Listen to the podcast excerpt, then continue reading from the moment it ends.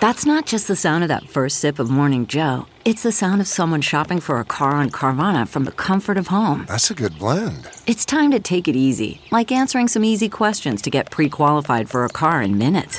Talk about starting the morning right. Just like customizing your terms so your car fits your budget. Visit Carvana.com or download the app to experience car shopping the way it should be. Convenient, comfortable. Ah.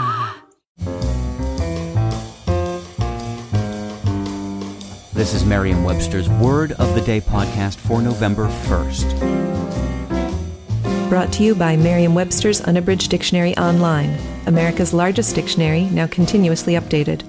Learn more at merriam-websterunabridged.com. Today's word is microburst, spelled as one word, microburst. Microburst is a noun that means a violent, short-lived, localized downdraft that creates extreme wind shears at low altitudes and is usually associated with thunderstorms. Here's the word used in a sentence from Mashable.com by Jenni Ryall. One farmer has captured an unusually good video of a severe microburst, a massive shaft of cold air that plunges to the earth in a thunderstorm in outback Queensland.